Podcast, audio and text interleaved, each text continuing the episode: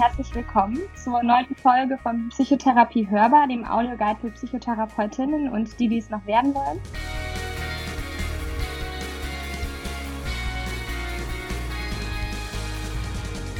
Du, sag mal, Jasmina, angenommen, du hättest eine Freundin, die gerade ziemlich viel Stress hat, weil die vielleicht irgendwie kurz vor einer Prüfung steht und die muss noch ganz viele Sachen zusammenstellen. Und der geht's auch nicht so gut, der kann vielleicht nachts auch nicht mehr so gut schlafen und der Tag ist sehr voll und vielleicht hat sie auch irgendwie leichte Panikanfälle so tagsüber, weil es ihr echt nicht gut geht. Wie würdest du denn mit der umgehen? Was würdest du denn zu der sagen, wenn die jetzt vor dir sitzen würde?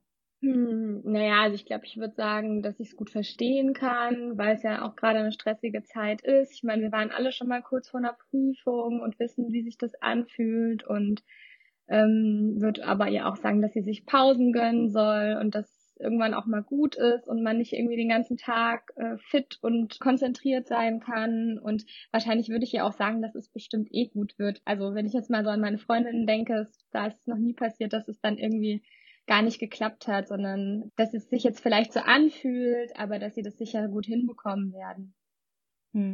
Also ja. Irgendwie so ganz mitfühlend und liebevoll und auch so Hoffnung schöpfend. Ja, und gleichzeitig aber auch schon sagen, dass es halt natürlich auch eine blöde Situation ist. Ich meine, es ist immer blöd vor Prüfungen. Ich kenne niemanden, der das richtig toll findet und genießt. Ja. Und jetzt angenommen, du wärst in der Situation. Vielleicht warst du oder bist du auch in so einer Situation. Kann ich mich gar nicht hineinfühlen. Wie würdest du dann mit dir sprechen? Ja, Karin, genau. Ich weiß schon, worauf du hinaus willst. Tatsächlich bin ich ja gerade genau in der Situation. Und ich glaube, ich weiß auch, worauf du hinaus willst. Und natürlich gelingt mir das nicht immer, genau so mit mir umzugehen oder mit mir zu sprechen, wie ich es jetzt gerade gesagt habe, wie ich es meiner Freundin gegenüber machen würde. Da kommen schon eher mal so Gedanken wie, Mensch, los jetzt, aber das schaffst du jetzt heute noch. Hättest du halt ein bisschen früher angefangen, dann hättest du jetzt auch nicht so einen Stress. Und nee, Pause gibt's nicht. Es ist noch zu viel zu tun. Pause kannst du später irgendwann machen. Ja, also klar. Das kenne ich auch, Jasmina. So einen harten Antreiber, der einen bis zum Äußersten schiebt und gar nicht irgendwie diese mitfühlende Freundin. Ja, es ist natürlich bei sich selber immer ein bisschen schwieriger, ne? Und da sind wir ja eigentlich auch schon mitten im Thema von unserer heutigen Podcast-Folge, Jasmina. Ja, genau, denn heute soll es um Selbstmitgefühl gehen, und damit herzlich willkommen zur 9. Folge von Psychotherapie hörbar, dem Audioguide für Psychotherapeutinnen und die es noch werden wollen. Vielleicht studierst du aber auch erst Psychologie oder willst einfach mal so erfahren, was in einer Psychotherapie passiert. Auch dann bist du bei uns richtig. In Psychotherapie hörbar stellen wir euch 12 Folgen, analog zu einer Kurzzeittherapie, in jedem Monat vor und besprechen da verhaltenstherapeutische Techniken zu verschiedenen Situationen der Psychotherapie.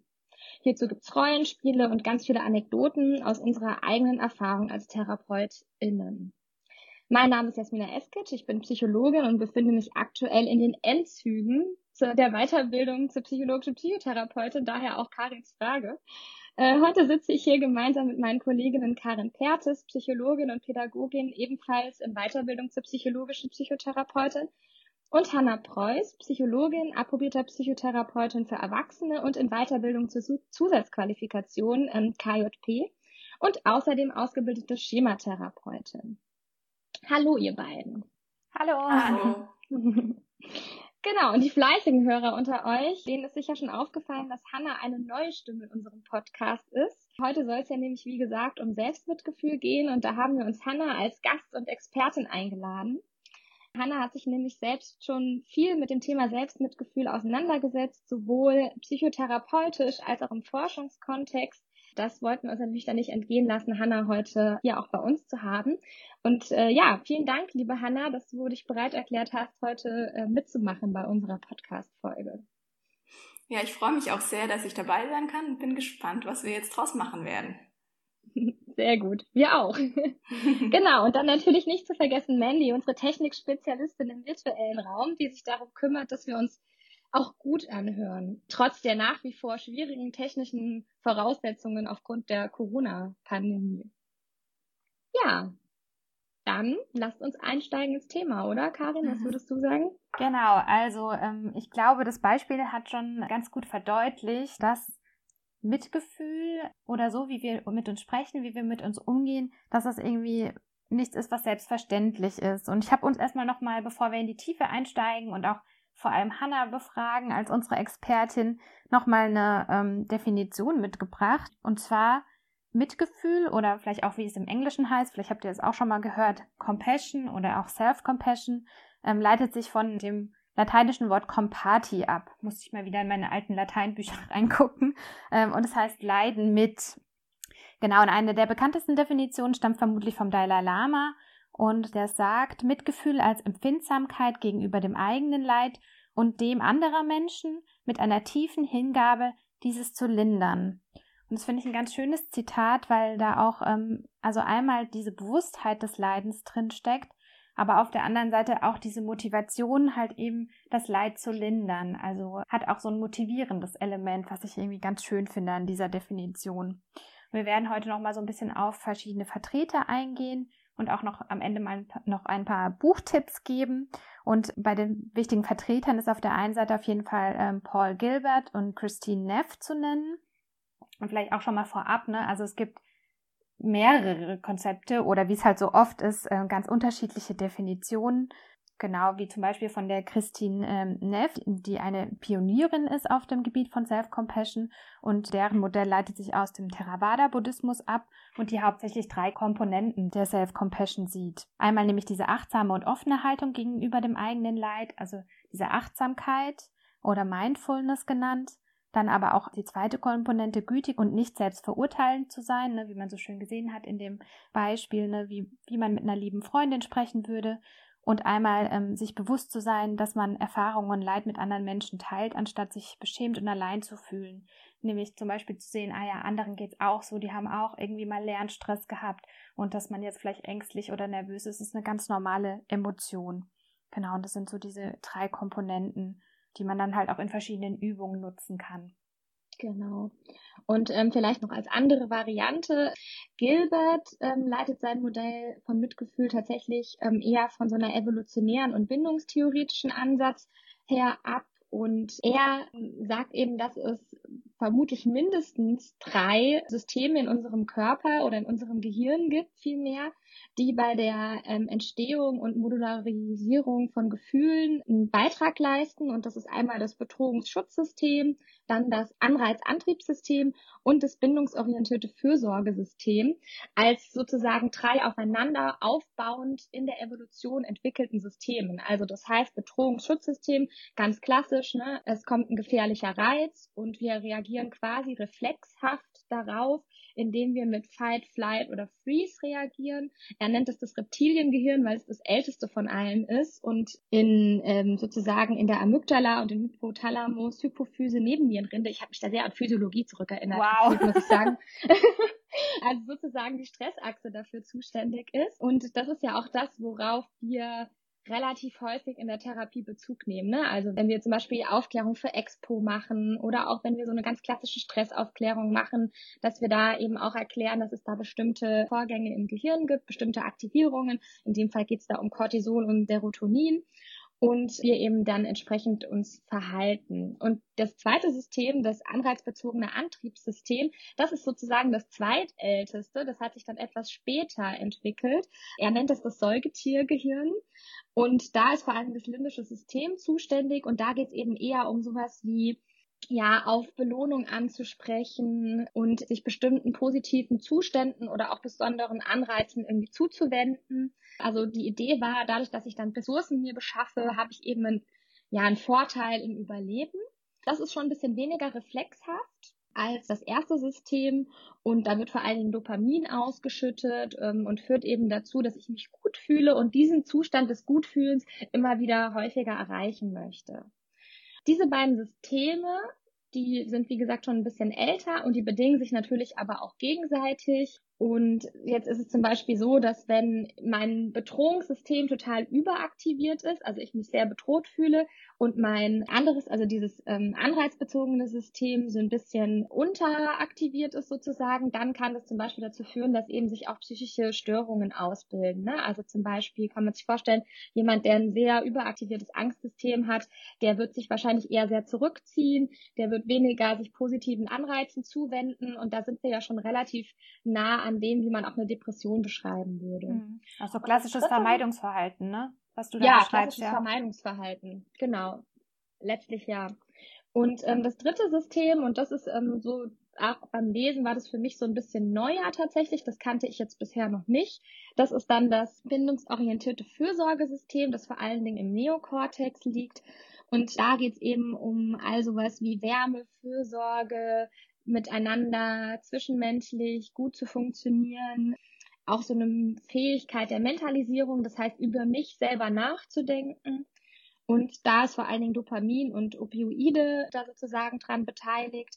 Und das ist dafür da, dass ich sozusagen in der Lage bin, mich zu beruhigen nach stressigen oder auch in stressigen Situationen. Und da ist aber eben auch die Problematik, dass auch das sozusagen, wenn ich das nicht gelernt habe, zum Beispiel in der Kindheit durch, keine Ahnung, zum Beispiel Vernachlässigung oder Abwertung oder vielleicht sogar bis hin zu Misshandlung, dass dieses System dann eben auch unterentwickelt sein kann und also dass sich irgendwie positiv auf die anderen Systeme auswirkt, kann das eben dann dazu führen, dass auch das zu einer Entstehung von psychischer Symptomatik führt, wenn ich dieses System eben nicht gut ausgebildet habe, weil dann, genau, das einfach schwierig ist. Und die Idee sozusagen wäre, dieses System dann mit gefühlsfokussierten Interventionen zu stärken, indem dann mehr Oxytocin ausgeschüttet wird. Aber viel tiefer will ich auch gar nicht einsteigen, weil ich glaube, dass auch Hannah uns vielleicht noch ein bisschen was zu den Interventionen und zu den Ideen erzählen wird, aber einfach so als Hintergrund schon mal. Genau. Ich finde, das hast du super erklärt und ich finde, es das zeigt ja auch nochmal diese beiden Strömungen so gut, ne? Dass der Professor Dr. Gilbert aus England eher so einen psychotherapeutischen Ansatz eigentlich verfolgt bei Self-Compassion und der sehr stark auch schon auf psychische Störungen eingeht und auch auf die Aufrechterhaltung und auch die Interventionen sehr viel mehr für Patientengruppen eigentlich geeignet sind. Und die Forschergruppe, würde ich sagen, aus Kristin Neff und Christopher Germer aus USA ist doch mehr auf für eine subklinische Sample meistens gedacht, ne? Oder auch eher so präventive Ansätze für die Allgemeinbevölkerung. Und das merkt man, finde ich, auch in den Interventionen an und ja, kann dann gut schauen, was ist jetzt gerade vielleicht für mich gut oder für meinen Patient oder für meine Zielgruppe, ne? Ja, es ist sehr unterschiedlich der Ansatz, aber es bereichert sich natürlich auch. Ja, vielen Dank schon mal für diesen tollen Input, Hannah. Da sind wir auch schon mittendrin. Wir haben ein paar Fragen für dich vorbereitet, weil uns das natürlich auch brennend interessiert, wie du dazu gekommen bist, weil ich muss ganz ehrlich gestehen, ich bin zu so selbstmitgefühlsorientierten Übungen durch dich gekommen. Ehrlich gesagt, ja, damals, als du das Seminar bei uns in der KJP gehalten hast und ich das erste Mal so mit solchen Übungen in Kontakt gekommen bin, wie mit der Gefühlsbrücke, mit Stühlearbeit. Und da hast du mich auf jeden Fall inspiriert. Also Dankeschön schon mal dafür. Aber jetzt interessiert uns natürlich auch, wie du dazu gekommen bist, dich damit zu beschäftigen in der Therapie und wie du es vielleicht auch in deine Forschung mit eingebunden hast. Ja, ist eine total interessante Frage, ne, da mal zu reflektieren, wie das gekommen ist eigentlich. Ich glaube, angefangen hat alles, dass ich von der Selbstwertarbeit so ein bisschen enttäuscht war, die es bislang gibt, ne, weil die sehr kognitiv orientiert ist. Es ist sehr auf, ja, zum Teil auch auf sozialen Vergleich, ne, wenn ich solche eine Stärkeliste anfertige für Patienten. Und meistens gibt es vielleicht kurzfristigen Aha-Effekt, auch durch irgendeine Umstrukturierung, aber so nachhaltig ist es doch weniger. Und da war ich immer auf der Suche irgendwie nach einem anderen Ansatz, wo sich irgendwie auch Patienten besser abgeholt fühlen und auch sich vorstellen können, das direkt anzuwenden. Und dann habe ich eine ehemalige Kollegin gehabt, die sehr stark sich mit dem Thema Selbstmitgefühl auseinandergesetzt hat und hat da ganz spannende Forschungsergebnisse gefunden, von denen ich gleich nochmal berichten kann. Ich war dann auch Freundschaftsbeweis hatte ich dann auch mitgemacht in der Kontrollgruppe bei den gesunden Kontrollen und habe das da auch nochmal live erlebt, wie sie das umgesetzt hat und fand das einfach sehr spannend. Und ich glaube, dann kam noch meine Schematherapie-Ausbildung dazu, die mich einfach sehr, sehr stark als Therapeutin auch geprägt hat. Und da ist der gesunde Erwachsene, den man fokussiert, beziehungsweise im Kindes- und Jugendbereich ja das kompetente Kind oder der kompetente Jugendliche und ich finde fast ein Schlüssel eigentlich in der Versorgung des verletzlichen Anteils oder des inneren Kindes ist ja auch Selbstvalidierung und Selbstmitgefühl. Also klar, die Funktion von diesem gesunden Erwachsenen ist nochmal umfassender, da geht es auch um Begrenzung von impulsiven Anteilen, das macht man in der Selbstcompassion ja eher nicht, sondern man fokussiert wirklich auf die Selbstmitgefühl, aber da habe ich das als unglaublich wertvoll erachtet und auch gesehen, dass das einfach, wenn Patienten sowas gelingt, das ein ganz, ganz großer Schritt ist in der Besserung der Symptomatik. Und ich fand es einfach schön, dass Self-Compassion das dann nochmal so gesondert sich anschaut. In der Schematherapie ist einfach ein wichtiger Aspekt von anderen auch noch. Ja, und es ist auch sehr gut, finde ich, auch beforschbar. Ja, deswegen als umschrieben ist, als Konstrukt. Und ja, deshalb habe ich das auch immer mehr dann in Forschungsprojekten einbezogen. Super spannender Punkt, finde ich. Auch nochmal, was du gesagt hast über den Selbstwert, ne? Dass es dazu irgendwie die Übungen vielleicht nicht so nachhaltig sind oder auch, ne, was ja in der Forschung gezeigt wird, was ja die Neff ja auch gezeigt hat, dass der Selbstwert halt auch sehr stabil ist und dass die Outcomes zu Self-Compassion sogar besser sind, was das angeht, ne, was das Wohlbefinden angeht und die Übungen zum Selbstwert halt eben nicht so gut sind, finde ich total der spannende Punkt. Ne? Da gibt es ganz viele Paper auch dazu, die sie dazu gemacht hat. Mhm. Ja. Jasmina, du wolltest noch was sagen? Nee. Ich wollte eigentlich auch nur sagen, ja, vielen Dank. Ich finde das auch total spannend zu hören, wie da so die Wege eben hin sind und auch da deine Erfahrung. Und ich kann auch nur sagen, dass ich glaube, das deckt sich. Ich glaube, da kann ich auch für uns beide sprechen, Karin, auch so ein bisschen mit unseren Erfahrungen, was du gesagt hast, Hannah, dass man an manchen Stellen so das Gefühl hat, da fehlt noch was, wenn man sich nur die klassischen KVT-Strategien sozusagen rannimmt, und es ist irgendwie nochmal so eine schöne Ergänzung einfach an der einen oder anderen Stelle. Genau, und da gibt es halt einfach auch schon die ersten Forschungsergebnisse, die finde ich echt wahnsinnig spannend sind.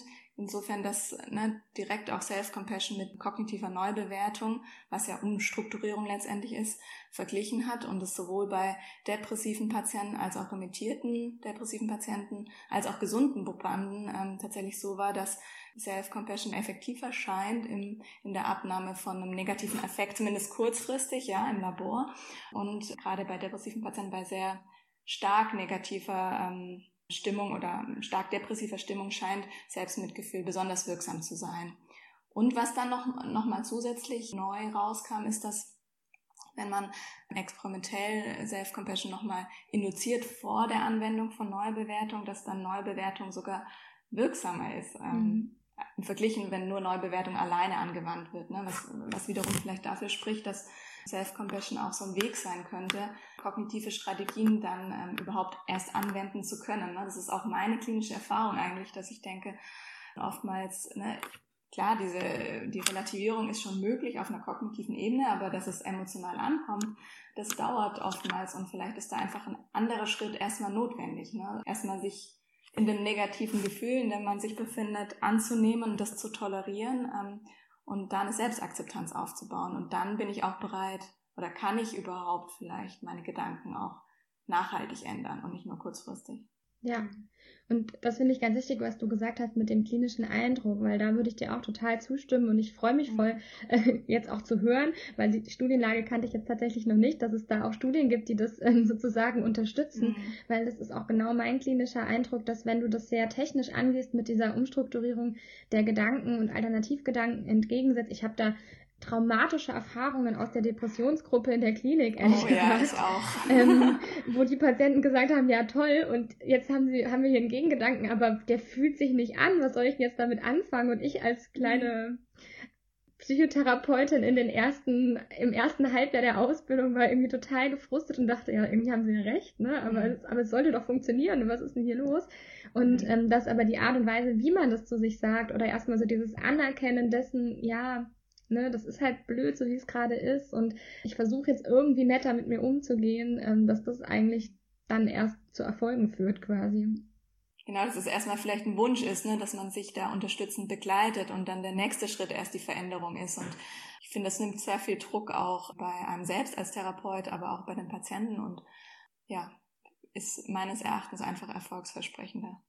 Meine Erfahrungen in der Depressionsgruppe decken sich da auch zum Teil, also ich habe die auch lange begleitet und eben auch diese kognitive, das ABC-Modell ganz klassisch gemacht, und irgendwann mal dachte ich mal, da hatte ich die Selbstmitgefühlspause von dir, Hannah, habe ich die gefunden gehabt und dachte, ich probiere es einfach mal aus. Und also die Reaktionen waren wirklich so positiv, auch auf diese wohlwollende und irgendwie sehr mitfühlende Art und Weise, als einfach nur als imaginative Übung. Also es hat sehr, sehr viel ausgelöst. Das fand ich auch erstaunlich, ehrlich gesagt, weil ich einfach mal gedacht habe, ach, ich probiere es mal aus. In der Peer-Zeit kann man ja so einige Interventionen einfach mal auch probieren, ob die zu einem passen und auch ob die zu dem Patienten passen. Da habe ich auch sehr positive Erfahrungen einfach mitgemacht, als ich nicht gedacht hätte. Und das zeigt es ja auch wieder in den Forschungsergebnissen, das, was du gesagt hast. Ja, es gibt da sogar auch Studien aus der Neurobiologie von der Tanja Singer, die auch zeigen tatsächlich, dass, also erste Hinweise zumindest darauf, ne, dass bei Self-Compassion möglicherweise das negative Gefühl weiter bestehen bleibt, ne, weil ich es ja sozusagen umarme durch meine Haltung, zudem aber auch positive Gefühle zunehmen und dass bei kognitiver Umstrukturierung oder Neubewertung sich zwar das negative Gefühl abschwächt im Vergleich zu Self-Compassion, aber dafür auch das positive Gefühl nicht wirklich entstehen lässt, ne, sondern irgendwie gleich bleibt oder sogar auch mit abnimmt. Also sogar auf neurobiologischer Ebene kann man da schon erst Hinweise darauf sehen, ja. Aber natürlich, ich will jetzt auch eine Lanze brechen für die KVT.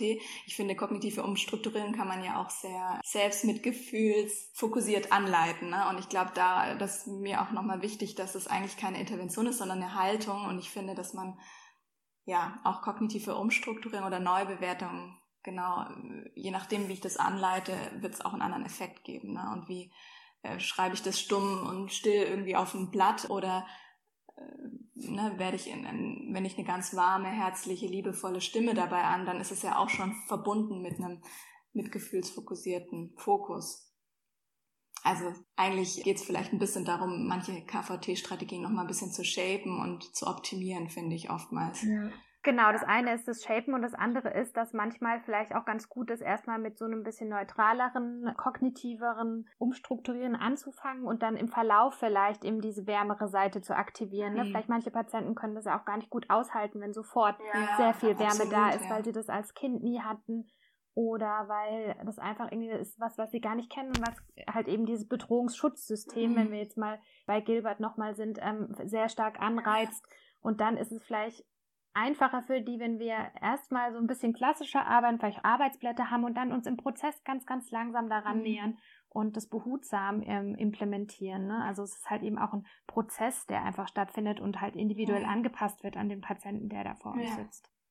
Ja, unglaublich guter Punkt, finde ich, weil es gibt ja auch gerade diese Angst vor Mitgefühl, ne? Das ist auch in der Forschung, und ich habe das auch immer wieder erlebt, je nach Symptomatik oder Psychopathologie, dass auch ganz viel Ärger entstehen kann, ne? Und Ablehnung, wenn ich sehr mitfühlend am Anfang schon war. Und da geht es natürlich erstmal darum, vielleicht die komplementäre Beziehungsgestaltung, ne, aufzubauen und zu schauen, was braucht der Patient, und dann im weiteren Verlauf dann, ne, so einen stärkeren Fokus zu setzen, wie du schon gesagt hast, Karin. Das finde ich eigentlich eine sehr gute Strategie, ja. Ja, genau. Oder eben auch gerade mit Patienten, also ich denke da jetzt auch gerade an bestimmte Patienten, die tatsächlich sich am Anfang eher sowas gewünscht haben, wie so eine ganz klassische Gedanke gegen Gedanke. Ich brauche irgendwie so ein Kochrezept, wie ich mit diesen Situationen umgehen kann, und die quasi auch den Umweg erstmal gehen mussten, zu merken, so einfach ist es nicht. Ich habe zwar den Gegengedanken formuliert, aber der fühlt sich irgendwie noch nicht so an, und dann eher zu überlegen, okay, was brauchen Sie jetzt, damit dieser Gedanke bei Ihnen ankommen kann? Ah, okay, vielleicht eine wohlwollendere Haltung sich gegenüber, und dann kann man sozusagen mit dieser eher mitgefühls- oder emotionsfokussierten Herangehensweise sozusagen nochmal nachkommen. Ja. Und vielleicht noch eine Ergänzung, ne? Besonders gut sind ja diese Strategien auch bei Menschen, die viel Scham erleben haben, und also zeigt auch die Forschung, oder halt eben auch sehr selbstkritisch zu sich sind, ne? Und das hat ja auch oft eine Funktion, diese Selbstkritik, ne? Die treibt an, die bewahrt vielleicht vor Ablehnung, ne? Weil man sehr selbstkritisch zu sich ist, oder die bringt sehr viel Leistung hervor. Und ne, solche Menschen dann direkt irgendwie so sehr viel Mitgefühl irgendwie zu zeigen, kann dann halt eben auch sehr abstoßend erstmal sein, ne? Weil die kennen das nicht, weil diese Funktion ist erstmal da, und die zu verlieren macht halt auch große Angst, weil oft dann Menschen auch denken, ich werde dann faul oder ich werde abgelehnt, ne? Dann werden die ganzen Ängste halt eben aktiviert, und deswegen ist es nicht was man auch so als Haltung irgendwie vermitteln kann, so ja, das können sie ja auch erstmal behalten, ne? Ihr kritisches System oder ihr Kritiker, der hat ja auch eine Funktion, ne? Ich biete ihnen aber gern nochmal so ein paar andere Strategien an, und das dann nach und nach so zu zeigen, ne? Ja. Genau, es gibt auch einige Übungen, ne? Man baut dann ein mitfühlendes Selbst beispielsweise auf, und da gibt es auch eine Übung, dass man dann als mitfühlendes Selbst diesen kritischen Anteil in mir, ne? Das heißt der Antreiber, der Kritiker, der kritische Selbst, wie auch immer man das bezeichnen mag, das ist ja einfach eine Begrifflichkeit, auch interviewt und nochmal genau diese Funktion erfragt, warum bist du überhaupt da, seit wann bist du da, was brauchst du denn, damit du gehen kannst, können wir denn einen Kompromiss machen? Und ich meine, das ist ähnlich aus der Schematherapie, auch da sind wieder ganz viele parallel, aber ich glaube, das ist ein ganz auch relevanter Schritt, bevor man dann überhaupt das Mitgefühl auch aktivieren kann in der Situation, ne? Dass man überhaupt sich mal auseinandersetzt mit der Selbstkritik. Wenn die so massiv und vielleicht auch aufrechterhalten ist für die Symptomatik, dann ist ja meistens eine Funktion dahinter. Ja. Absolut, ja. Ich bin parallel gerade mal nochmal unsere Impulsfragen durchgegangen. Einiges haben wir jetzt auch schon beantwortet, habe ich festgestellt. Aber ich glaube, worauf ich gerne trotzdem nochmal eingehen würde, ist, was habt ihr denn so persönlich für Erfahrungen vielleicht gemacht mit mitgefühlsfokussierten Übungen in der Therapie? Also sowohl sozusagen vielleicht Patienten, die davon sehr profitiert haben, oder was würdet ihr denn sagen überhaupt, welche Patienten profitieren davon? Und gab es aber vielleicht auch Patienten oder Patientengruppen, wo ihr sagen würdet, da ist es eher schwierig, mit Gefühlsübungen mit denen durchzuführen sozusagen? Ich finde gerade im Kindes- und Jugendalter Selbstmitgefühl auch sehr hilfreich. Also es ist ja immer ein emotionaler Resonanzraum, so die Therapie, und in dem Moment, wo ich mitfühlend einwirke, gerade bei Jugendlichen oder auch Kindern, die vielleicht aus Umfelden oder Familien kommen, wo jemand vielleicht dieses bindungsorientierte Fürsorgesystem nicht so gut aktivieren könnte, die profitieren natürlich davon schon, weil sie einfach da auch eine kognitive Reifung mitbekommen. Ja? Und ich finde, das ist nochmal besonders wichtig, auch sowas, ich sage jetzt nicht mütterlich, ich habe es jetzt gesagt, in der Schematherapie würde man da offen mit umgehen, bei der KVT muss man immer ein bisschen aufpassen mit solchen Begriffen. Also es geht um eine begrenzte Nachbeeltung auf jeden Fall, ja. Also immer begrenzt, es ist gezielt eingesetzt und nicht unkontrolliert und reflektiert. Dass dadurch natürlich, ähnlich wie dieses Still-Face-Experiment, ne, das kommt mir dann immer im Kopf aus dem Kleinkindbereich, dass manche Patienten einfach das noch nicht erfahren haben, ne, wie das ist, wenn jemand anders ihnen dabei hilft, Emotionen zu regulieren, und dass sie das auch brauchen, um das selbst zu lernen. Und gerade im Jugendalter ist das einfach so eine sensible Phase, auch für die kognitive Entwicklung, und ich finde, da ist besonders relevant, eigentlich so zu sein, ne? Und finde es auch sehr fast schon schädigend, wenn Therapeuten da auch sehr kritisch oder perfektionistisch auch mit Jugendlichen umgehen oder auch Kindern. Passiert mir auch manchmal natürlich, ne, dass ich da zu hart vorgehe, aber ich glaube, dass die gerade da viel Unterstützung brauchen, gerade wenn es die Eltern nicht mitgeben können. Ja. Für die Stillface-Experiment nicht kennen, das verlinken wir euch nochmal in den Shownotes. Da gibt es ein ganz tolles YouTube-Video dazu, das ist ganz herzzerreißend, ne? Wie die Mama dann auf einmal nicht mehr auf das Kind reagiert und das Kind ganz, ganz, ganz viel macht, um die Aufmerksamkeit zu bekommen und die Regulierung von der Mama zu bekommen. Deswegen, wir verlinken euch das, und das ist aus dem bindungstheoretischen Bereich total wichtig, ne? Und das hattet ihr vielleicht auch in Entwicklungspsychologie, aber für die, die es nochmal nachschauen wollen. Ja, wie seht ihr das? Also bei welchen Patienten habt ihr das schon als hilfreich oder als weniger hilfreich erlebt? Ja, ich glaube, ich würde dir da zustimmen. Ich habe jetzt selber noch nicht so viel Erfahrung mit Kinder- und jugendlichen Patienten tatsächlich gemacht, aber ich habe durchaus Erfahrung auch mit Patienten gemacht, die halt genau wie du sagen, die vielleicht in einem Elternhaus aufgewachsen sind, in dem die das eben nicht erfahren konnten, Fürsorge zu erleben, also indem dieses System eher nicht gut ausgebildet wurde, weil die vielleicht eher mit Abwertung und Vernachlässigung aufgewachsen sind. Und gerade bei den Patienten fand ich das als sehr hilfreich, da mitgefühlsfokussierte Übungen einzusetzen.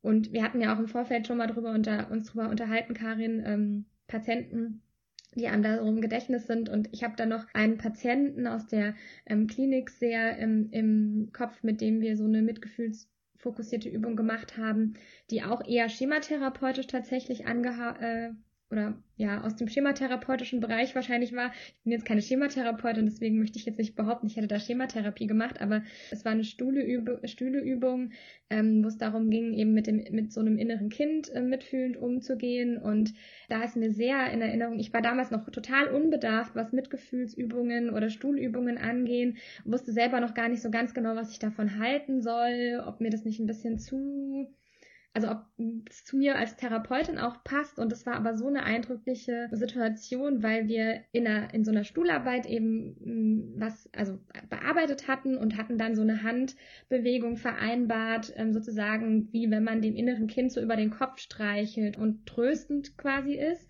Und dann, keine Ahnung, eine Woche, zwei später, in eine ganz andere Situation in der Therapie. Wir hatten über was anderes besprochen, aber es ging darum, dass die Patientin jetzt da wieder sozusagen Kognitionen geäußert hat, die irgendwie mitfühlend mit sich waren, und plötzlich sitzt die Patientin da und macht während sie mit mir redet, diese Handbewegung, die wir in der Übung vereinbart hatten, und dann habe ich gesagt, was machen Sie denn da? Sie machen ja gerade die Handbewegung aus der Übung, und die Patientin ist so richtig zusammengeschreckt und meinte so, oh Gott, stimmt, ja, total, Sie haben ja recht, das hat sich irgendwie gerade gut angefühlt. Und dann dachte ich mir so, wow, krass, was für ein Input diese Übung einfach bei ihr hatte. Und da war ich gefangen sozusagen, also da war ich gecatcht von dieser Art von Übungen. Das war für mich wirklich ein Schlüsselerlebnis. Warst du überzeugt sozusagen? Ja, total. Ich als Skeptikerin war dann auch ja.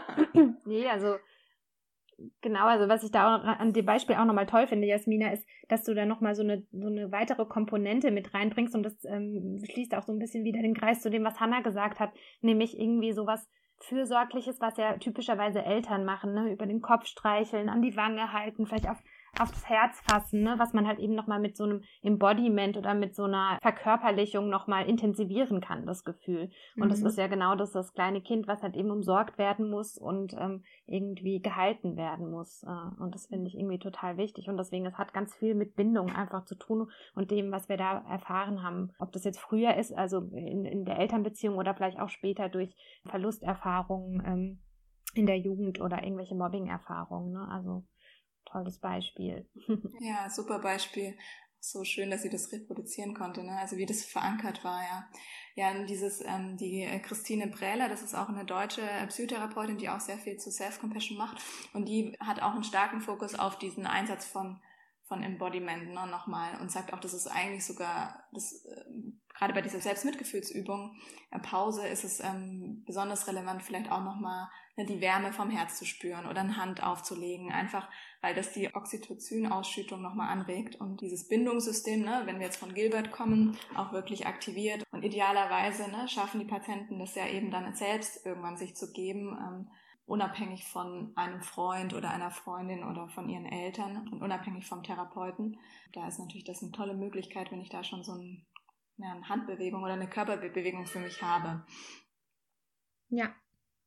Ich habe vielleicht noch eine Ergänzung zu den Patienten, wo es vielleicht nicht so gut funktioniert hat. Wir hatten vorhin schon mal so ein bisschen Barrieren besprochen, halt eben Patienten, die vielleicht auch irgendwie so Mitgefühl erstmal vielleicht auch mit Mitleid verwechseln.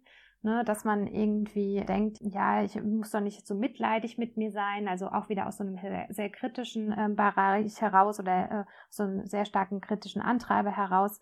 Genau, und da wäre es halt einfach nochmal wichtig, dann klarzumachen, dass halt eben Mitgefühl eben nicht Mitleid ist, weil Mitleid ist eher so, sich überidentifizieren und zum Beispiel irgendwie gelähmt sein, also hat eher was Passives für mich, ne, also durch die Emotionen halt eben, warum geht's mir jetzt schon wieder so schlecht, wäre ein Beispiel beim Mitgefühl dann eher zu sagen, ja, okay, mir geht's gerade schlecht, anderen geht's auch manchmal schlecht, okay, was kann ich dagegen tun, dass es mir schlecht geht, ne, also wo dann halt eben so ein aktives Moment noch mit dabei ist.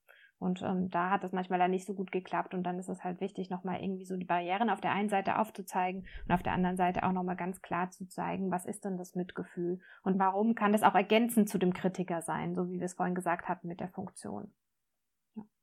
Ja, sehr gute Ergänzung auch nochmal. Gut, ich weiß nicht, wie ihr das seht, aber jetzt haben wir ganz viel ja über Mitgefühl gesprochen. Wir haben ein bisschen die Hintergründe erläutert und auch ein bisschen, was sozusagen die Studienlage dazu ist und unsere persönlichen Erfahrungen. Wir haben ja auch diesmal wieder ein Rollenspiel. Und Hannah hat sich bereit erklärt, dankenswerterweise, uns heute mal zu zeigen, wie eine Übung beispielsweise aussehen könnte, die man mit einem Patienten machen kann. Und ich würde einfach vorschlagen, dass wir dann jetzt vielleicht ins Rollenspiel übergehen. Okay, Hannah, magst du vielleicht gerade mal noch mal kurz vorstellen, was du vorbereitet hast und an welcher Stelle wir uns gerade befinden in der Therapie? Ja, ich dachte, dass wir vielleicht so eine Aktivierung des mitfühlenden Selbst mal demonstrieren könnten. Vielleicht machen wir es auch bei einer Jugendlichen. Das beruht jetzt nicht auf einer wahren Begebenheit, es ist jetzt ein Beispiel einfach. Ich würde sagen, nehmen wir mal eine 15-jährige Patientin vielleicht, ein Mädchen mit einer Bulimie nervosa. Und wir hatten ja schon davon vorher gesprochen, dass Self-Compassion vor allem wertvoll sein kann, wenn Scham oder Selbstabwertung, Selbstkritik ein aufrechterhaltener Mechanismus der Symptomatik ist. Und wenn wir uns vorstellen, dass bei diesem 15-jährigen Mädchen gerade in dem Fall, wenn sie anfängt, etwas zu essen, sagen wir Schokolade, diese Scham entsteht und dass sie es dann eben gar nicht schafft aufzuhören, sondern dass eigentlich der ganze Teufelskreis los erst geht aufgrund dieses Scham und dieser Selbstbewertung. Ich habe jetzt schon wieder versagt, ich habe wieder eine Schokolade gegessen und sie daraufhin vielleicht einen ganzen Essanfall entwickelt und dann auch danach auf die Toilette geht und sich erbricht oder ganz viel Sport macht, wie auch immer. Und da sieht man einfach, finde ich, ganz gut, dass eben da gerade dieses Gefühl, was entsteht, dieses negative Gefühl eigentlich dazu führt, dass überhaupt die ganze Kaskade losgeht. Und ich finde, da könnten wir ganz gut einsetzen.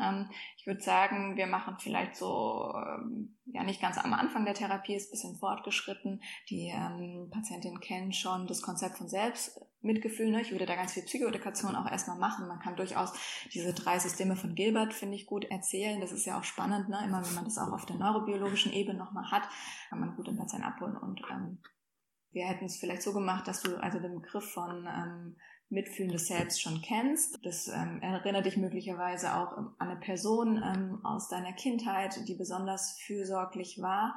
Das finde ich immer ganz gut, so parallel zu schauen. Kenne ich jemand? Habe ich jemand? Eine sehr gute Freundin, eine Mitbewohnerin, eine Großmutter, die da einfach besonders wohlwollend immer mit mir war, und kann ich die auch in so einer Situation aktivieren, wenn es mir selber noch nicht gelingt, diesen Anteil aufzubauen. Okay, wie möchtest du denn heißen, Karin? Luisa. Okay. Gut. Okay. Dann würde ich sagen, wir starten. Ja, Luisa, wir hatten uns ja für heute vorgenommen, dass wir uns nochmal so eine schwierige Situation anschauen aus deinem Alltag, wo dieses Schamgefühl sehr stark ist, was dich ja auch immer wieder dazu führen lässt, dass du irgendwie weiter isst oder auch dann dazu führt, dass du auf Toilette gehst und dich erbrichst. Und ich würde mir gerne nochmal die letzte Situation anschauen, wo dieses Schamerleben sehr stark war. Kannst du mir mal erzählen, was da passiert ist? Vielleicht so ein bisschen aus dem Moment heraus, als wie wärst du da gerade in diesem Moment, dass ich mich besonders gut auch einfühlen kann. Also das letzte Mal, als es angefangen hat, war es halt eben so, ich bin nach Hause gekommen von der Schule und meine Eltern, die arbeiten ja beide, und dann war ich alleine und dann war ich halt, da hatten wir halt eben noch vom Wochenende Schokolade über, und ich habe dann da die Schokolade gesehen und habe halt gedacht, okay, irgendwie hast du schon Lust, ein Stückchen zu essen, und dann, habe ich aber gedacht, aber dann klappt es ja wieder nicht mit der Diät, und dann, war ich halt so hin und her gerissen und habe dann irgendwie versucht, Schulaufgaben zu machen, aber es hat dann nicht geklappt, und dann konnte ich mich nicht konzentrieren und bin dann halt doch irgendwie zu der Schokolade und habe dann ein Stückchen gegessen. Genau. Und wenn wir jetzt uns vorstellen, als würde die Situation jetzt gerade passieren, wo befindest du dich jetzt? Ist es in der Küche? Ist es im Wohnzimmer? Ist es in deinem Kinderzimmer? Das ist im Wohnzimmer, und zwar haben wir da so eine Schale immer auf dem Esszimmertisch und genau, da waren halt eben dann noch die Schokolade vom Wochenende, was die Oma hatte, die mitgebracht, und genau, ja. Okay, also du sitzt jetzt also vor dieser Schale und schaust dir diese Schale an. Was liegt denn da drin genau? Es ist, da ist noch so ein bisschen Rittersport-Schokolade und dann noch so Kinderriegel, sind da noch ein paar drin, ja. Okay. Und jetzt hattest du mir vorher schon erzählt, du hast dann angefangen zu essen, trotz erst dieser Abwägung. Mhm. Und wie ging es dann weiter? Was ist passiert jetzt? Was passiert? Ja, ich habe halt dann gedacht, okay, ich nehme jetzt einen so einen Kinderriegel und nicht mehr. Wirklich nur einen Kinderriegel und dann habe ich den halt gegessen und genau. Mhm. Und dann, ja. Okay. Und jetzt wenn wir uns so vorstellen, als wäre die Situation jetzt gerade nochmal, du isst also diesen Kinderriegel und was passiert dann in dir? Also was denkst du, was spürst du in deinem Körper, was nimmst du wahr?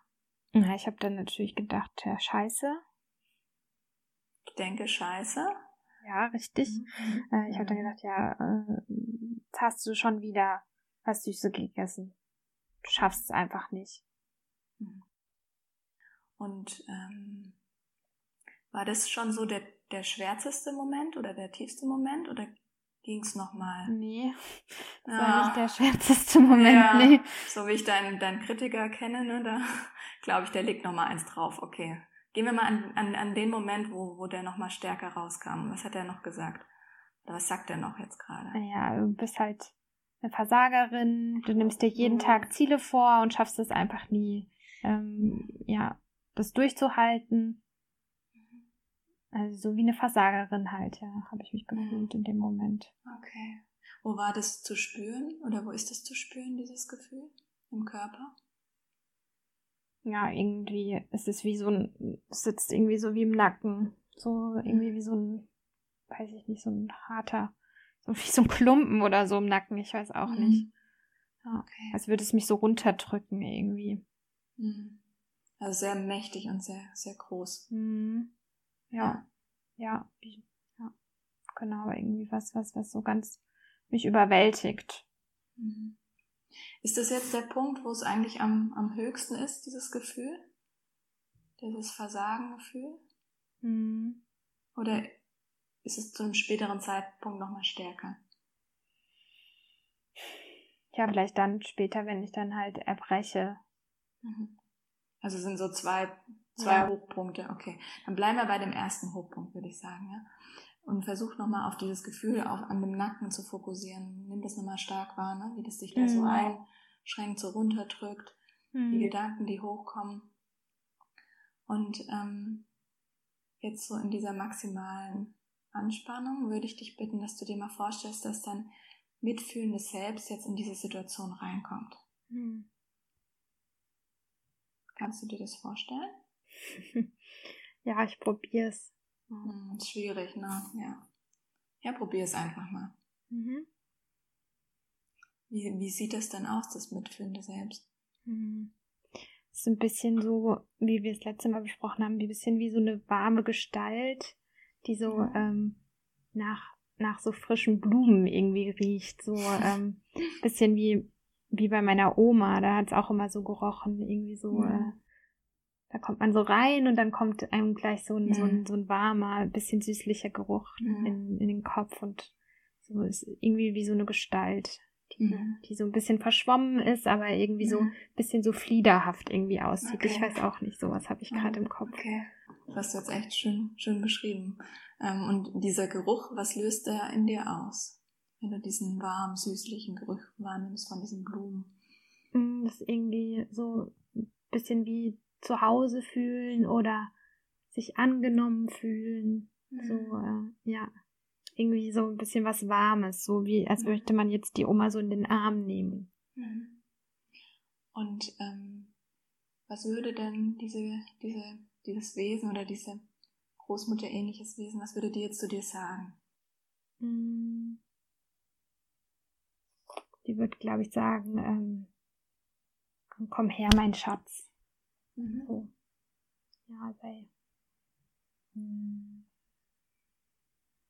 Ja, sowas, komm her, mein Schatz, ist doch nicht so schlimm. Das sind gute Worte, ja.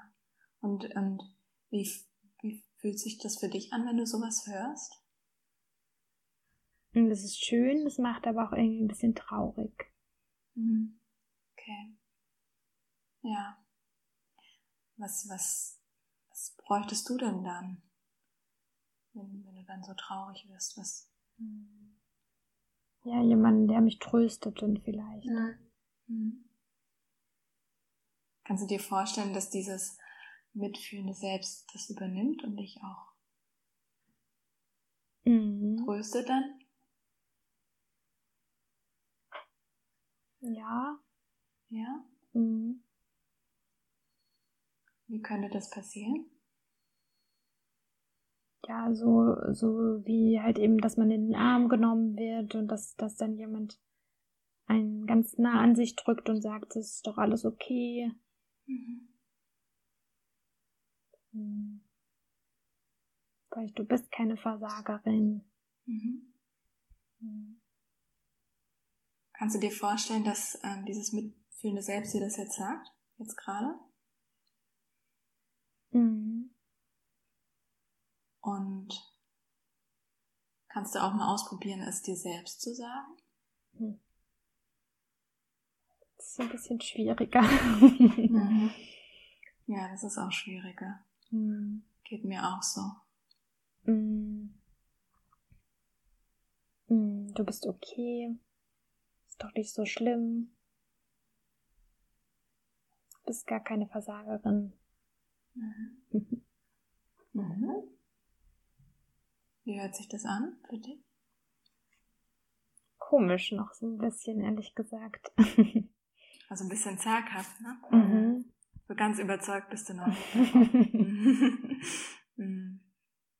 Ja, das ist schwer, das zu einem selbst zu sagen. Mhm. Mhm. Wir hatten ja über Self-Compassion ja auch gesprochen, dass auch ein wichtiger Aspekt dabei ist, dass man sich nochmal klar macht, dass es anderen auch so geht in so einer Situation. Mhm. Wenn ich jetzt mal drüber nachdenke, also ich selbst kenne das auch gut und ich kenne da ganz viele Geschichten von Freunden, von anderen Patienten, von Therapeuten, ne, die genau das Gleiche wie du erleben, ne, wenn die vor einer attraktiven, lecker aussehenden Schokoladen sitzen, ne, dass natürlich dann man Lust bekommt, da reinzugreifen. Ne? Mhm. Und also ich persönlich finde das überhaupt kein Zeichen von Versagen, sondern ich finde das total nachvollziehbar und absolut angemessen, sich etwas zu gönnen. Und ich finde, das darfst du dir auch sagen in so einem Moment. Mhm. Könntest du das mal probieren? Vielleicht, ja, so irgendwie ist okay, dass du ein Stück Schokolade isst. Andere essen auch Schokolade. Und das hat die Oma extra mitgebracht am Wochenende, damit du das essen darfst. Ja. Gut. Mhm. Wie geht's dir damit? Besser. Also der Brocken auf meinem, das schwere Gefühl ist ein bisschen leichter geworden. Mhm. War auch während der Übung dann, konnte ich ein bisschen besser atmen auf einmal. Mhm. Ja, schön. Okay. Gibt es denn noch irgendwas, was wir für dich tun können in der Situation? Weiß ich nicht. Ja, so dass ich vielleicht in echt mir eine Umarmung abhole von meiner Oma. Mhm. Finde ich eine super Idee, ja. Kannst du da, wann kannst du sie denn das nächste Mal sehen? Die wohnt ja hier um die Ecke und ich könnte nach der Sitzung vielleicht nochmal vorbeikommen bei ihr. Mhm. Finde ich eine sehr, sehr schöne Idee von dir. Mhm. Wollen wir das mal vereinbaren? Mhm. Das ist eine gute Idee. Gut. Dann würde ich sagen, wir enden es hier. Ja. Ja, dann genau, vielen Dank für das Rollenspiel, das wir dann an der Stelle jetzt beenden. Und ich würde natürlich auch gerne wieder von euch so ein bisschen hören, wie es euch ergangen ist. Und ich würde mit dir, Karin, als Patientin sozusagen starten. Und vielleicht kannst du einfach mal beschreiben, wie es dir ergangen ist in der Übung, wie sich das angefühlt hat, was dir aufgefallen ist. Mhm.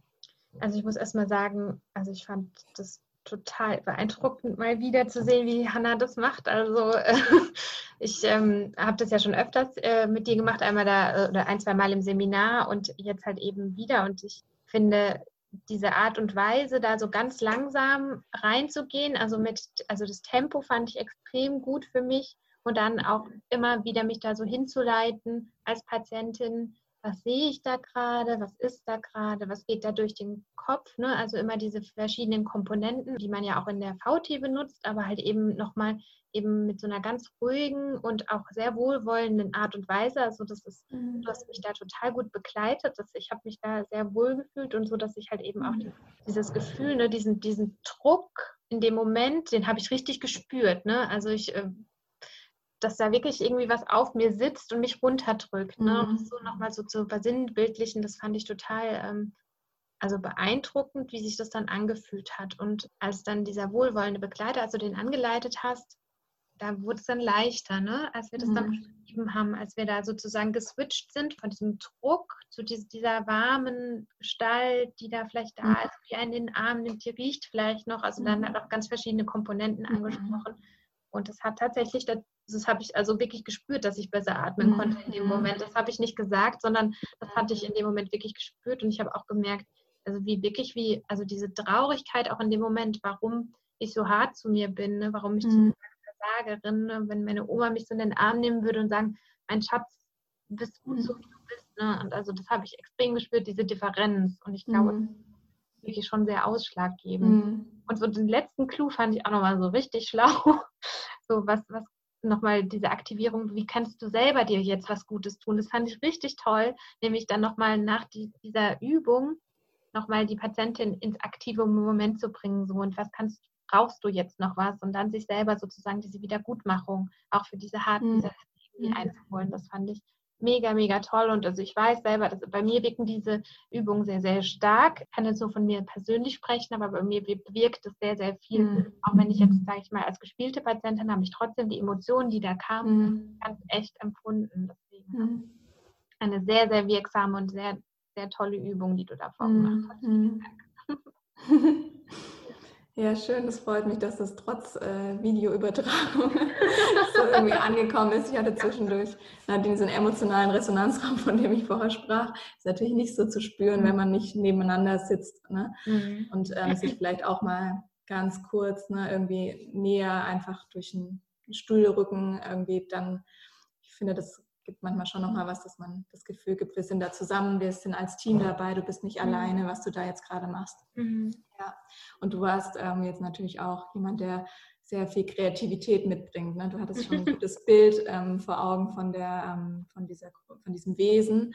Das ist sehr viel wert, ne? Auch von mehreren Sinneskanälen, vom Geruch, von dem Visuellen, aber auch von der Art. Und ich glaube, das hört sich ja so ein bisschen an, als wäre das auch ein Schlüsselmoment, ne, als die reinkamen. Und das heißt, da muss man schon gut Vorarbeit leisten, dass so jemand schon aufgebaut ist. Ne? Und das kann ähnlich sein wie der wohlwollende Begleiter, was du gesagt hast. Das wäre ja eher so aus der Selbstwertarbeit von Portrait Große, ne? Ja, genau. An der perfekte Versorger sein, so nennt sich das in Self-Compassion. Oder es ist das mitfühlende Selbst oder es ist also das nochmal externalisiert oder es ist der gesunde Erwachsene oder das kompetente Kind, also je nachdem. Ne? Ich finde, da ist auch wahrscheinlich gut, einen Begriff einfach zu nehmen, für das man selber offen ist. Ja. Ja. Und ich glaube, ich kann das jetzt auch nur so anwenden, weil ich es selber auch gut finde. Ne? Also ich stehe da auch dahinter und ich wende solche Sachen auch bei mir selbst an, habe da auch Selbsterfahrung damit gemacht und finde das einfach, mir hat das auch sehr viel mehr geholfen als andere Selbsterfahrungselemente und deswegen ist es für mich auch natürlich, das so anzuleiten. Ja, sehr schön. Ich glaube, das hat man auch gemerkt tatsächlich beim Zuhören. Hannah, du hast jetzt ja schon ein bisschen was dazu gesagt, aber vielleicht trotzdem nochmal, wie hast du das jetzt empfunden? Du hast schon gesagt, es ist ein bisschen natürlich schwieriger in der aktuellen Situation, wenn man sich nur über den Bildschirm sieht. Aber hättest du sonst noch irgendwas zu ergänzen, wie du die Übung jetzt wahrgenommen hast? Ein bisschen was hast du jetzt ja auch schon erlebt. Also ich finde, es war natürlich jetzt eher an der Oberfläche, ne? Sind wir geblieben, aber wir, man hätte jetzt nochmal stärker gucken können, was sind da jetzt wirklich für Gedanken, ne? Also dieses mit dem Versagen, was genau, ne? bin ich jetzt kein liebenswerter Mensch, weil ich Schokolade esse, oder was genau steckt dahinter? Das ist mir jetzt nicht so ganz klar gewesen in der Situation. Ich glaube, da hätte man noch mal tiefer ein bisschen bohren können, ne? Also sozusagen diese Spannung noch mal erhöhen. Ich bin ja relativ dann schnell geswitcht in dieses, und dann kam er rein und hat mir Entlastung auch gebracht. Aber man kann es natürlich noch mal ein bisschen intensivieren, dass man noch mal ein bisschen nachforscht, ne? Aber also liebevoll natürlich, ne? Und je nachdem, wo der Patient da steht, dass man auch nicht zu intensiv ist, ne? Manche sind ja sehr offen und bereit, auch sehr schnell in die Tiefe gehen, andere eher nicht. Und ja, finde ich, ne, hätte man noch durchaus machen können. Okay. Ja, genau. Also jetzt war, aus meiner Sicht also war das völlig ausreichend, um dieses Druckgefühl zu haben. Ja, also, also für mich war das jetzt schon ziemlich da, aber ich kann deinen Punkt verstehen, dass man dann noch mal mehr irgendwie diese kognitive Vorarbeit oder noch mehr in diese Sachen, die dann noch zusätzlich da sind, oder sind da noch mehr Sachen, die du dazu dir sagst und so weiter. Aber so hat das jetzt schon sehr stark gewirkt, fand ich. Okay. Also vielleicht ist auch so ein Hinweis, manchmal braucht man vielleicht gar nicht so viel, manchmal ist es ja genau, dass das auch nur dann eben so ein Satz sein kann, der ziemlich schwer wiegt, wie in meinem Fall. Genau. Ja. Und ich glaube, je mehr, ne, je länger man dann mit jemand zusammenarbeitet, ne, desto eingespielter ist man ja auch als Team. Da ist dann auch schon relativ schnell klar, was braucht derjenige in der Situation. Und dann ist es nicht mehr so experimentell wie vielleicht eher am Anfang. Und das klang jetzt zwischen uns auch eher eingespielt. Ja, aber wenn es mir schlecht geht, Hannah, dann rufe ich dich an.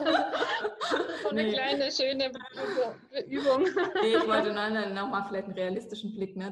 Das ist so einfach, läuft es bei mir auch oft nicht ab, ne? Sondern dass es ganz oft dann ist, dass es dann irgendwie hängt, ne? Dass jemand sagt, ich kann mir das gar nicht vorstellen, dass der jetzt dieser Mitfühlende, ne? Ich will den auch nicht haben und ich kann diese Emotionen gar nicht, oder ich kann die Worte gar nicht annehmen, ne? Und dann da braucht es dann schon mehr Arbeit. Also so einfach gelingt es nicht immer.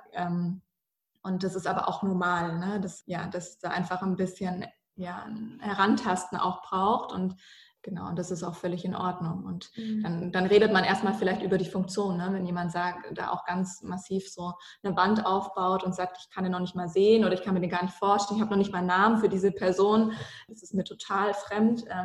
Dass man dann erstmal ganz viel über die Funktion spricht von der Selbstkritik. Ja, das ist nochmal ein ganz, ganz wichtiger Punkt, ne? Weil natürlich machen wir hier Beispiele vor, wie man Interventionen machen kann, aber das ist ja auch so, ich meine, niemand von uns ist perfekt, niemand macht perfekte Interventionen, kann immer mal was schief gehen oder man kann sich verrennen oder man ist zu schnell oder zu langsam, also das ist ja genau das ist ja auch für uns Therapeuten, auch wir haben ja oft einen sehr, sehr hohen Anspruch, ne? An uns selber, an unsere Interventionen, auch dass wir möglichst schnell, oder zumindest kenne ich das von mir, möglichst schnell meinen Patienten helfen. Und das finde ich nochmal, also einen sehr mitfühlenden, netten Einwand, den du da auch nochmal unseren Zuhörern gerade gegeben hast, ne, dass man da auch dann nicht zu hart zu sich sein muss, wenn das jetzt nicht so klappt, eben wie das gleich in diesem Rollenspiel ist. Genau, ne? Ja. Damit hast du auch schon perfekt übergeleitet, Karin. Ich würde dann vielleicht an der Stelle die Nachbesprechung des Rollenspiels mal sozusagen beenden. Genau, denn was wir uns so als letzten Punkt für die Podcast-Folge heute überlegt hatten, war, dass wir das gerne nochmal auch auf die Ebene ziehen würden. Wo kann denn Selbstmitgefühl nicht nur unseren Patienten oder Klienten helfen, sondern wo können denn wir als Psychotherapeuten das auch nutzen und wo kann es denn auch für uns hilfreich sein? Dazu hatten wir uns gedacht, dass wir da vielleicht erstmal vielleicht erstmal die Frage an euch zurückgebe, wo kann uns das denn helfen oder wo können wir das im Alltag nutzen und wie können wir es vielleicht im Alltag nutzen?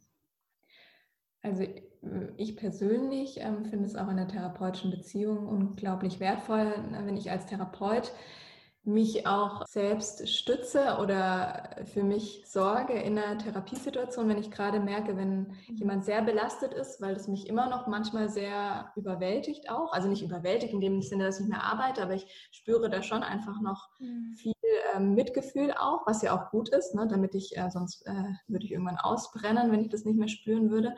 Aber in dem Moment, wo ich mir dann auch selbst Mitgefühl in dem Moment geben kann, kann ich auch wieder bei dem Patienten sein, ja, und dieses für sich sorgen, um den anderen um für den anderen zu sorgen, ne?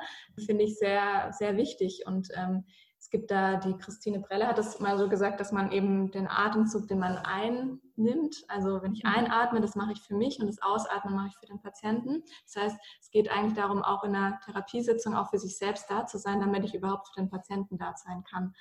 Und gerade, ne, ich spreche jetzt wirklich von eher in der Psychiatrie, ne, wo vielleicht eine hohe Leidensdruck auch ist und eine hohe vielleicht auch Druck spürbar wird von Kollegen, von dem Team, ne? Da muss es jemand schnell besser gehen, aber trotzdem ist da eine ausgeprägte Symptomatik da, eine lange Leidensgeschichte, und dass ich dann selber einfach noch neutral in Anführungszeichen handeln kann, ohne mich mit meinen eigenen Schemata zu verstricken. Ich finde das Self-Compassion einfach unglaublich gut, ne? Weil ich das dann bei mir spüre. Ich spüre vielleicht bei mir Angst, ne? Ich habe Angst um den Patienten, ich spüre meinen eigenen Leistungsdruck beispielsweise, und in dem Moment, wo ich das wahrnehme und dann für mich da bin auch in der Situation, kann ich wiederum für den Patienten angemessen da sein. Wenn ich das aber übergehe bei mir selbst, das geht vielleicht kurzfristig, aber auf lange Sicht ist das, glaube ich, sehr anstrengend und auch, ja, auch ungünstig für die Therapie.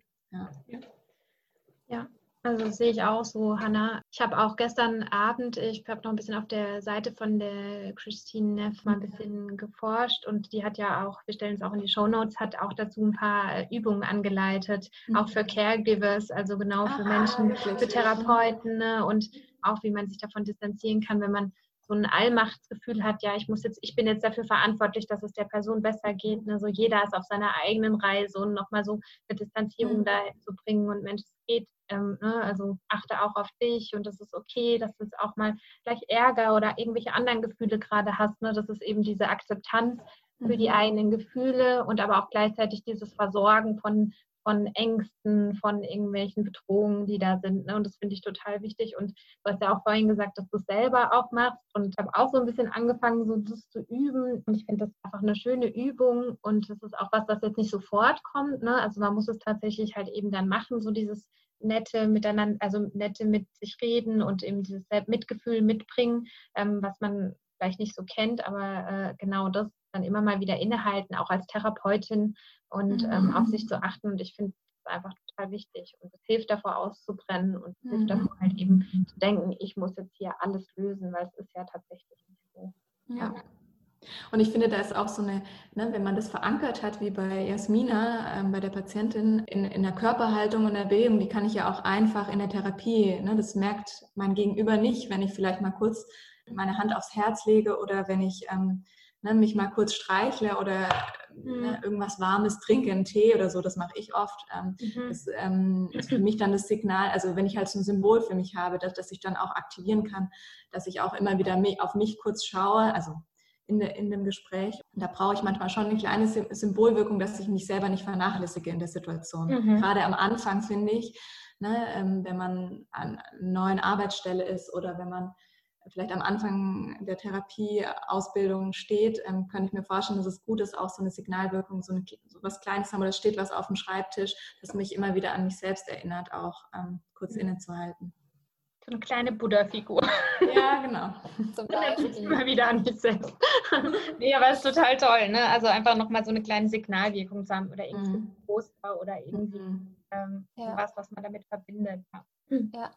Ja, und ich finde auch tatsächlich, gerade auch was du gesagt hast, Hannah, mit diesem Gefühl, ich mache das auch, damit ich für meinen Patienten gut da sein kann.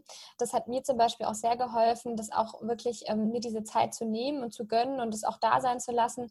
Also es ist ja noch nicht mal, mein Kritiker hat ja noch nicht mal recht, ich bin ja noch nicht mal die bessere Therapeutin, wenn ich jetzt kritisch mit mir umgehe und versuche alles zu lösen. Im Gegenteil, sondern ich bin ja gerade dann eigentlich die gute Therapeutin, wenn ich erstens Modell bin und wenn ich zweitens irgendwie dafür sorge, dass mein Instrument, und das ist ja nun mal meine Gefühlswelt auch sozusagen, ja, so wie vielleicht beim Musiker das Klavier immer gestimmt sein muss, ja, so muss ich halt auch irgendwie gestimmt sein, und deswegen ist es total wichtig, dass ich mit mir gut umgehe, wenn ich von meinen Patienten verlange, dass sie mit sich gut umgehen sollen sozusagen, ne? Also von daher stimme ich euch da total zu. Genau, wobei man, finde ich, auch als Therapeut manchmal nicht so gut mit sich umgehen darf und das auch darüber sprechen darf, weil darüber ist man dann auch wieder ein Modell, dass man auch darüber Verständnis, ne, Mitgefühl aufbaut. Also ich finde also eine gewisse Selbstöffnung gerade beim Mitgefühl auch sinnvoll, einen realistischen Blick dafür zu bekommen. Ja, vor allen Dingen, weil ja viele Patienten die Idee haben, dass bei uns, also dass es bei uns immer läuft, dass wir immer gut mit uns umgehen, dass wir immer die Lösung auf alle unsere Fragen haben. Ja, auf jeden Fall, das stimmt. Aber ich glaube, ein paar Fragen konnten wir auf jeden Fall beantworten heute in dem Podcast. Hoffe ich mal. Das glaube ich auch. Zumindest genau. Das Thema Mitgefühl, Selbstmitgefühl, Self-Compassion. Und ich glaube, wir sind am Ende, oder? Ja, würde ich auch sagen. Ich hätte vorgeschlagen, wenn ihr mögt, könnten wir ja einfach die Übung zur Selbstmitgefühlspause oder so eine kleine Idee, wie man die Selbstmitgefühlspause als Therapeut machen könnte, einfach auch mit in die Shownotes packen. Da könnten wir was vorbereiten. Und genau, sonst würde ich sagen, wir sind nämlich jetzt am Ende der Stunde und dann würde ich euch auch wie immer bitten, dass ihr beide vielleicht nochmal ganz kurz in 1 bis 2 Sätzen zusammenfasst, was ihr für euch heute mitnehmt, als kleines Fazit. Genau. Also ich fange mal an. Also was ich mitnehme, ist, wie wirkungsvoll das sein kann, ne, und wie emotionsfokussiert. Das heißt, jetzt ein Aspekt, den haben wir jetzt noch nicht so stark besprochen, aber wie stark das halt eben die Emotionen hervorruft und was es für eine tolle Intervention ist, damit umzugehen. Ne, und dass es halt eben auch eine Haltung ist vor allem. Und ich bin jetzt gerade sehr dankbar, dass wir Hannah heute dabei hatten. Das war total schön und inspirierend. Und ich werde es auf jeden Fall noch mal mehr mit in die Therapie auch mit reinnehmen. Also solche Übungen, das nehme ich auf jeden Fall mit. Ja, also ich bin auch dankbar, dass ich dabei sein durfte. Es hat mir auch ganz viel Freude bereitet und hat mir auch nochmal klar geworden, dass man doch auch bei vielen Störungsmodellen nochmal genauer hinschauen könnte, bei Scham und Selbstkritik, ne, und das gezielt vielleicht auch als ein Behandlungsziel aufnimmt. Ne? Bei mir läuft das manchmal so nebenbei, aber eigentlich ist es ja oft ein aufrechterhaltender Mechanismus und man benennt es aber nicht so klar. Und ja, ich glaube, das ist wirklich wichtig, da nochmal genau hinzuschauen. Das werde ich jetzt nochmal mehr machen. Ja, und ich finde es irgendwie nochmal so schön, auch so, was ihr auch erzählt habt, so diese Bandbreite an Interventionen, ne, aus verschiedensten Therapierichtungen, die aber trotzdem was Ähnliches fokussieren. Und ich finde dieses schulenübergreifende Arbeiten einfach sehr schön. Und ja, ich hoffe einfach sehr, dass sich das immer mehr durchsetzen wird und wir aufhören, uns zu bekriegen, sondern die Synergien nutzen und sehr viel mehr die Gemeinsamkeiten sehen in unseren Ansätzen, ne? Weil, wie gesagt, wohlwollender Begleiter, perfekter Versorger, mitfühlendes Selbst, der gesunde Erwachsene sind alle sehr, sehr ähnlich, wenn wir ehrlich sind. Ja, da hast du recht. Sehr schönes Fazit nochmal. Ja, ich nehme mir heute auch nochmal mit zum einen, dass ich, glaube ich, mich nochmal für meine Therapien inspirieren lasse, mir für mich da nochmal so eine Handbewegung oder so eine Körpersache oder warmer Tee oder was du gerade genannt hast, Hannah, das habe ich tatsächlich für mich noch nicht. Und das fand ich jetzt irgendwie nochmal total cool gerade, dass ich dachte, das will ich auch haben. Also da werde ich auf jeden Fall nochmal drüber nachdenken, was das für mich sein kann oder einfach nochmal ausprobieren, nochmal spüren, was das für mich sein kann. Das ist das eine, was ich für mich mitnehme. Und dann bin ich auch sehr dankbar, dass wir dich heute dabei haben konnten und auch über den Austausch total dankbar, weil ich gemerkt habe, dass das ein Thema ist, was ich tatsächlich noch nicht, also ich habe das Gefühl, wir haben uns auch außerhalb der Podcast-Folgen schon viel über Expo unterhalten oder über Validierung oder sowas. Und jetzt habe ich aber gerade gemerkt, dass das wirklich ein Thema ist, über das wir noch nicht so viel uns ausgetauscht haben und wo wir, glaube ich, nochmal eine Stunde länger jetzt hätten quatschen können. Und deswegen freue ich mich gerade, dass wir da jetzt Zeit hatten, uns da noch so ein bisschen auszutauschen über das Thema. Genau. Ja. Dann wären wir jetzt tatsächlich wirklich am Ende der Sitzung angekommen sozusagen. Dann bedanken wir uns auch nochmal bei unseren Hörern, dass ihr zugehört habt heute. Und wenn ihr Anregungen oder Fragen habt, dann könnt ihr euch natürlich auch wieder gerne an uns wenden. Wir sind auf Twitter erreichbar oder auch Instagram, psych_hörbar mit OE. Könnt ihr uns natürlich kontaktieren oder über unsere E-Mail-Adresse podcast@unimedizin-mainz.de. Genau, also wendet euch gerne an uns. Und ansonsten wünschen wir euch noch einen schönen und hoffentlich voller Mitgefühl gefüllten Tag und wir hören uns dann beim nächsten Mal zur Folge, in der wir dann über Expo sprechen werden. Macht's gut. Ciao. Tschüss. Tschüss.